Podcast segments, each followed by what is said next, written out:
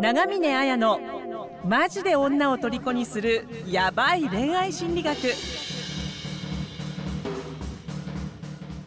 こんにちは長峰綾です。えこの番組では皆さんからの相談に回答しながら愛する女性のヒーローに変化成長するための本質的なアドバイスをします。復縁恋愛の具体的なテクニックを知りたい人はプロフィール欄の LINE から無料でプレゼントしているので受け取ってください。個別無料相談も遠慮なく LINE を送ってくださいね。今日はコーチングと気候の専門家、斉藤さんと一緒に回答していきたいと思います。斉藤さん、よろしくお願いします。はい、よろしくお願いします。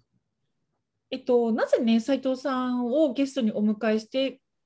っていうことなんですがあのやっぱりあの復縁されたいとか恋愛がうまくいかない人ってあの自分のこの外見的なことじゃじゃなくてこう内面人間的にこういい男になりたい成長したいっていう人がすっごく多いのでちょっと私だけでは力不足だなっていうところもあるのでそのコーチングとまた気候っていう非常にユニークな組み合わせであの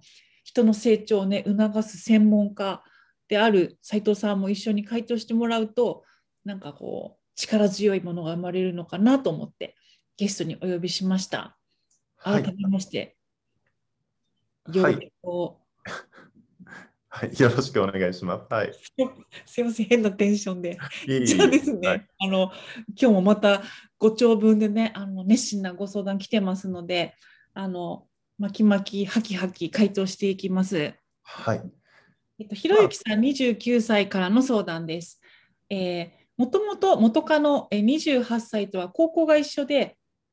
12年ぶりにインスタでつながり、LINE 電話デートを重ねて付き合うことができました。しかし、付き合って2ヶ月半で、好きになれると思って付き合ってみたけど、好きになれなかったから友達に戻ろうというふうに振られてしまいました。き合った時が彼女の恋愛感情がピークで、そこからどんどん冷めていったことは感じていました。主な別れの原因として考えられることは3つあります。1つ目は、私は彼女に依存してしまって、嫌われたくない気持ちや独占欲が強くなってしまった。すべて彼女に合わせて尽くしてしまったことです。で具体的には、大事な仕事を急遽キャンセルしてデートしたり、自分の意見をすべて彼女に合わせていました。2つ目は、自分の恋愛経験の浅さから彼女をリードしてあげることができなかったことです。デートの行く場所をすべて彼女が行きたいところにして自分から提案しませんでした。3つ目は彼女のことを理解しようというふうに思わなかったことです。今思うと自分がしていた優しさは自分が嫌われないようにするための自分の都合の良い優しさばっかりでした。特にすがったりせず、お互い合意のもとで別れました。LINE はいつでも送れる状態ですが、別れてから何も送っていません。インスタは自分が前を向くためにつながりを断っています。理想を言うと、彼女と復縁し、その後結婚して彼女を幸せにしてあげたいです。まずは徹底的に自分の悪かった点に向かい合って、そこから一つずつ改善し、元カノと復縁できなくても、未来の彼女を幸せにできるようないい男になりたいです。具体的にどのような自分磨きをすればいい男になれるか教えてほしいですというご相談です。はい。はい。えー、っとですね、まあ、相談文を結構何回か読ませていただいてですね、えー、まあ、それであのいい男になれるっていうところで、えー、まあ、2つの見方があるなと思ったんですね。でいい男って言った時に、まあ、あの仕事がこううまくいってるとかこう友達関係が例えばこう多いとか、まあ、魅力的とかそういうこう本当に分かりやすい意味でのいい男と、あとは、うん、これはですね、どの男の人も必ず心当たりがあると思うんですけど、はい、あの自分のですね、あの、チンポに振り回されないっていうですね、あの、なんていうか、性欲に振り回されないっていうなんかそういう面でのいい男というかですね、なんかそこのコントロールがあの必要だなと思ったんですね。今回相談文を読ませていただいて。なんかこう、ね、あの、変な話ですけど、ひろゆきさんのね、なんか、チンポがタケコプターのようにドラえもんのくるくるくるくるくるみたいに回っているところが、チンポ問題かみたいに、ちょっと魅力的な男になるより、ごめんなさい、私のチンポ好きなんで、チンポ問題に食いついちゃったんですけど。ね、このチンポ問題に関しては、やっぱ僕もまだ修行の身なので、どっちかっていうと一緒にまあ頑張っていきましょうというですね、感じの、あのー答えになっちゃうんで、うんまあ、ちょっとこう余談的な感じになっちゃうかなっていうのはあるんですけど、まあ、なので、うんちょっとこうちゃんとコーチングの観点から、まあ、かっちりしたアドバイスの方をですね、あはいの先にちょっとしていこうかなと思います。はい、じゃあお願いします。うん、で、あの、まあ、お付き合いできたっていうことは、あのもともとまあ何かしらのまあ魅力があったりとか、あのなんていうんですかね、そういうところはあると思うんですよね。まあ、そうじゃないですか、基本的には。まあ、もちろんもともとこう顔見知りだからとかっていうのももちろんあるとは思うんですけど、まあ、やっぱり信頼が最初にあったと思うんですね。うんで、相談文にも書かれている通りでも、付き合った時がやっぱりこうピークで、まあ、冷めていったと。で、なんか恋愛ってこう、付き合った時はお互いこういう人間だよねって、こうなんかイメージが違ってたりしても、でもこうそこからなんかお互いのことを理解して長続きするパターンもあると思うので、例えばこう、付き合ったけど印象が違ったとかっていうのが悪いわけではないと思うんですよ。で、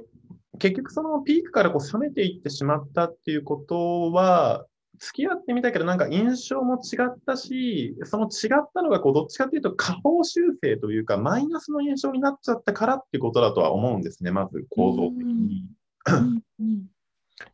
で、あの、じゃあ、そのマイナスの要因がどこだったのかなっていうのを、こう、文章を見る限りやっぱり見てると、例えばこう、大事な仕事をこう、急遽キャンセルしてデートとかっていうのが、やっぱりこう、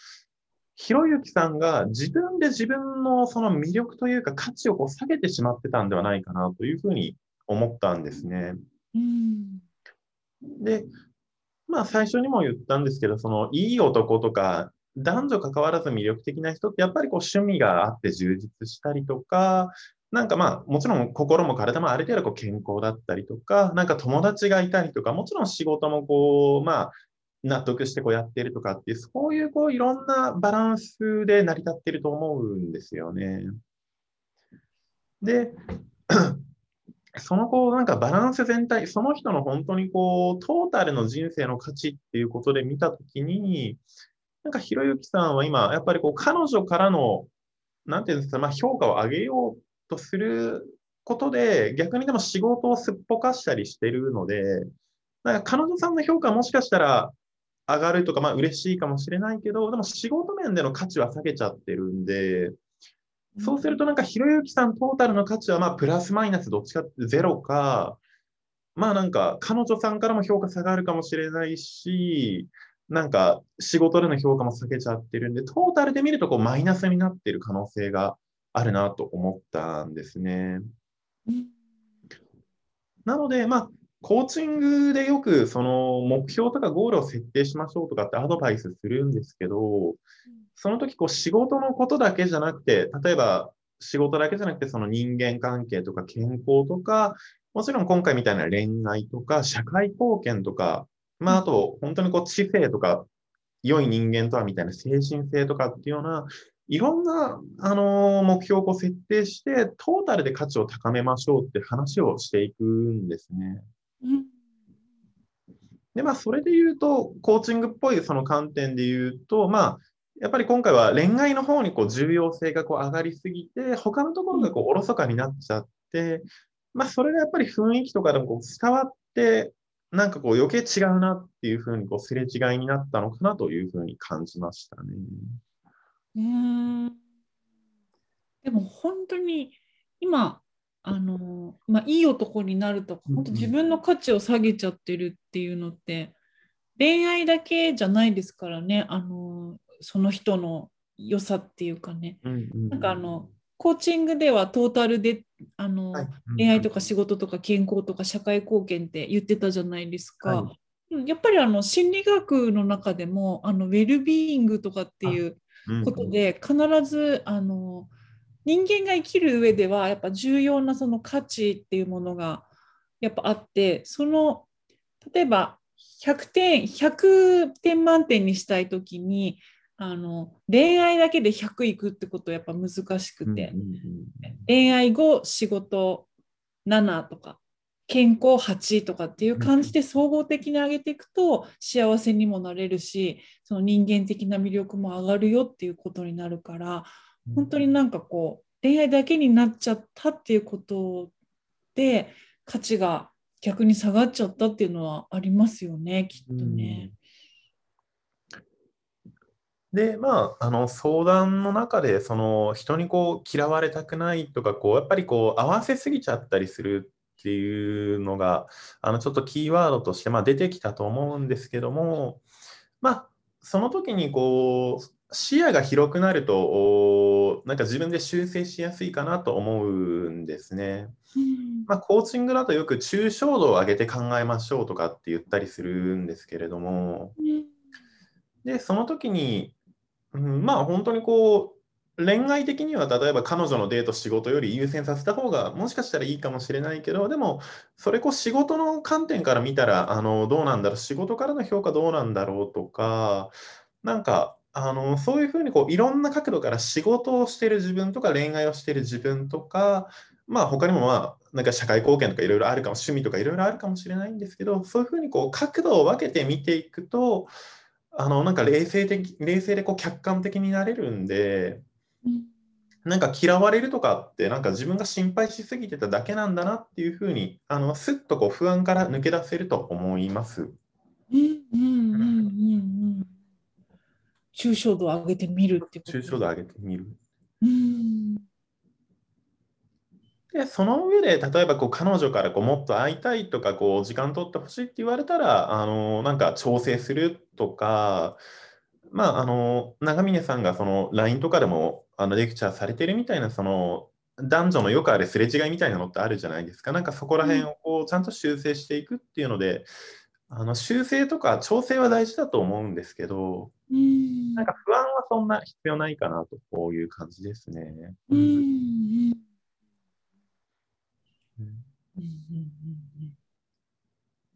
なんかいいですね。そうそうそうでなおかつお付き合いできたってことはやっぱり信頼とか魅力があるってことなので、自然体をやっぱ崩さないっていうのが一番かなと思います。うん、自然体を崩さない。でやっぱり自分のその自然体の自分にあの魅力がないんじゃないかとか、なんかそういうこう不安が心の中にあると、あの空回っちゃうので、うん、それでも事実を見るとそのお付き合いできたってことはもう魅力は十分あるわけですよね。うん、だから自然体でバランスを見ながらでも彼女さんともいい関係をこう築いていく彼女さんとの価値も高めていくし仕事の価値も高めていくしってなればあのうまくいくしこれからもうまくいくと思うので。うん、うん、でも本当にこれって矛盾ですよね。やっぱりあのお付き合い一回できたわけだから、うん、もうその自然体そのものがやっぱり魅力的だったっていうことなのに、うん、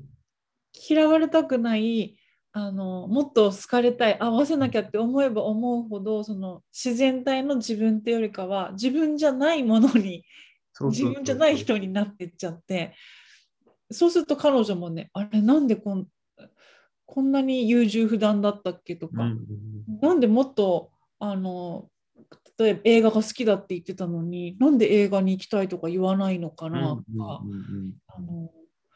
えなんかすっごい仕事のことをあんなにめっちゃ張り切ってやってるとこが好きだったのにえわざわざなえドタキャンとか何みたいな、こいつ将来のこと考えてんのかなみたいな、うんうん、なんかどんどんどんどんあの好きだから合わせようとか思うと魅力が下がっちゃってる。本来もっと魅力あったんだから自然体でいいんだよっていうふうには思いますよね。で男の人ってなんか良くも悪くもこう変化を好むことが実は多いのかなと思っってて、なんか付き合ってもっと魅力的になろうとしてこう仕事をめちゃくちゃ頑張った結果 彼女とのこうコミュニケーションが薄れてとか そういうパターンもあると思うんですよね結構。あのちょっとひろゆきさんとは逆パターンですね。そうそうなんかこう なんか陰のエネルギーがその気候とかでいうそのなんか安定とかあの女性性みたいなのが強く出ると多分ひろゆきさんみたいなパターンになるし陽の力の男性性みたいなのが強く出ると、うん、なんか仕事でなんかこうせっかくなんていうか結ばれた彼女さんとかをこう放置してしまうみたいなのとかってこれよくあるパターンだと思うので。いやめちゃめちゃありますよね。あの結婚したいって言ってたから収入を増やすためにあのめちゃめちゃ頑張っててそしたらあの仕事仕事が忙しいって会ってくれなかったから、うん、私のこと大事にしないのに別れましょうみたいな。めっちゃ気の毒やんみたいな。そんな感じですよね。だからもうコミュニケーションというかですねそういう意味でのうん、あの顧客のニーズをしっかり把握するみたいな話になってくると思うんですけど、うん、うん、で自分のニーズも伝えていいと思うんですよね。なんか僕なりに2人のこと考えたからこういうアクションを例えば仕事を頑張ろうと思ってるんだけどどうだろうかみたいな。うん。うん、本当にじゃあ本当にまず自分は好かれた、まあ、まず付き合えたんだから自然体、そこに魅力があるんだよっていうことだしあの嫌われない好かれたいって合わせすぎるとその自然体が失われちゃうし、うん、まあ、逆にあのもっとねあの彼女だから彼女に合わせるっていう感じの好かれ方と逆に彼女をもっと幸せにしたいと思って成長しようとしすぎるとそれもあの私が求めているとことと違うっていう風になっちゃうから、やっぱしっかりその辺のバランスをね自分を持ちつつ相手に合わせるっていうことを丁寧にしていくとすごくいいですよっていう感じですかね。うん、はい。うんうんうん。わかりました。じゃあぜひあのひろゆきさんあのあともう一個の賃報に振り回されてる問題はまた別で。そうですね。こっちの方結構根深いというか、うん、あのこれはこれで結構長い話になりそうなんで、うん、進歩問題はちょっとまたそうですね、あの別撮りでというか、できたらなと思いました。はい。そうですね。じゃあ、あの、まだね、気候とね、コーチングの力を持っても、あの、チンポに振り回されつつ、あの、取り組んでいるね、あの、斉藤さんと一緒に男のチンポ問題を、はい、考えていきたいと思いますので、はい、はい。じゃあ、また次回お楽しみということで、はい。今日はどうもありがとうございました。はい。ありがとうございました。婚活、復縁成功のための電子書籍を完全無料でプレゼントしています。番組エピソード欄から LINE 登録してぜひ受け取ってくださいね。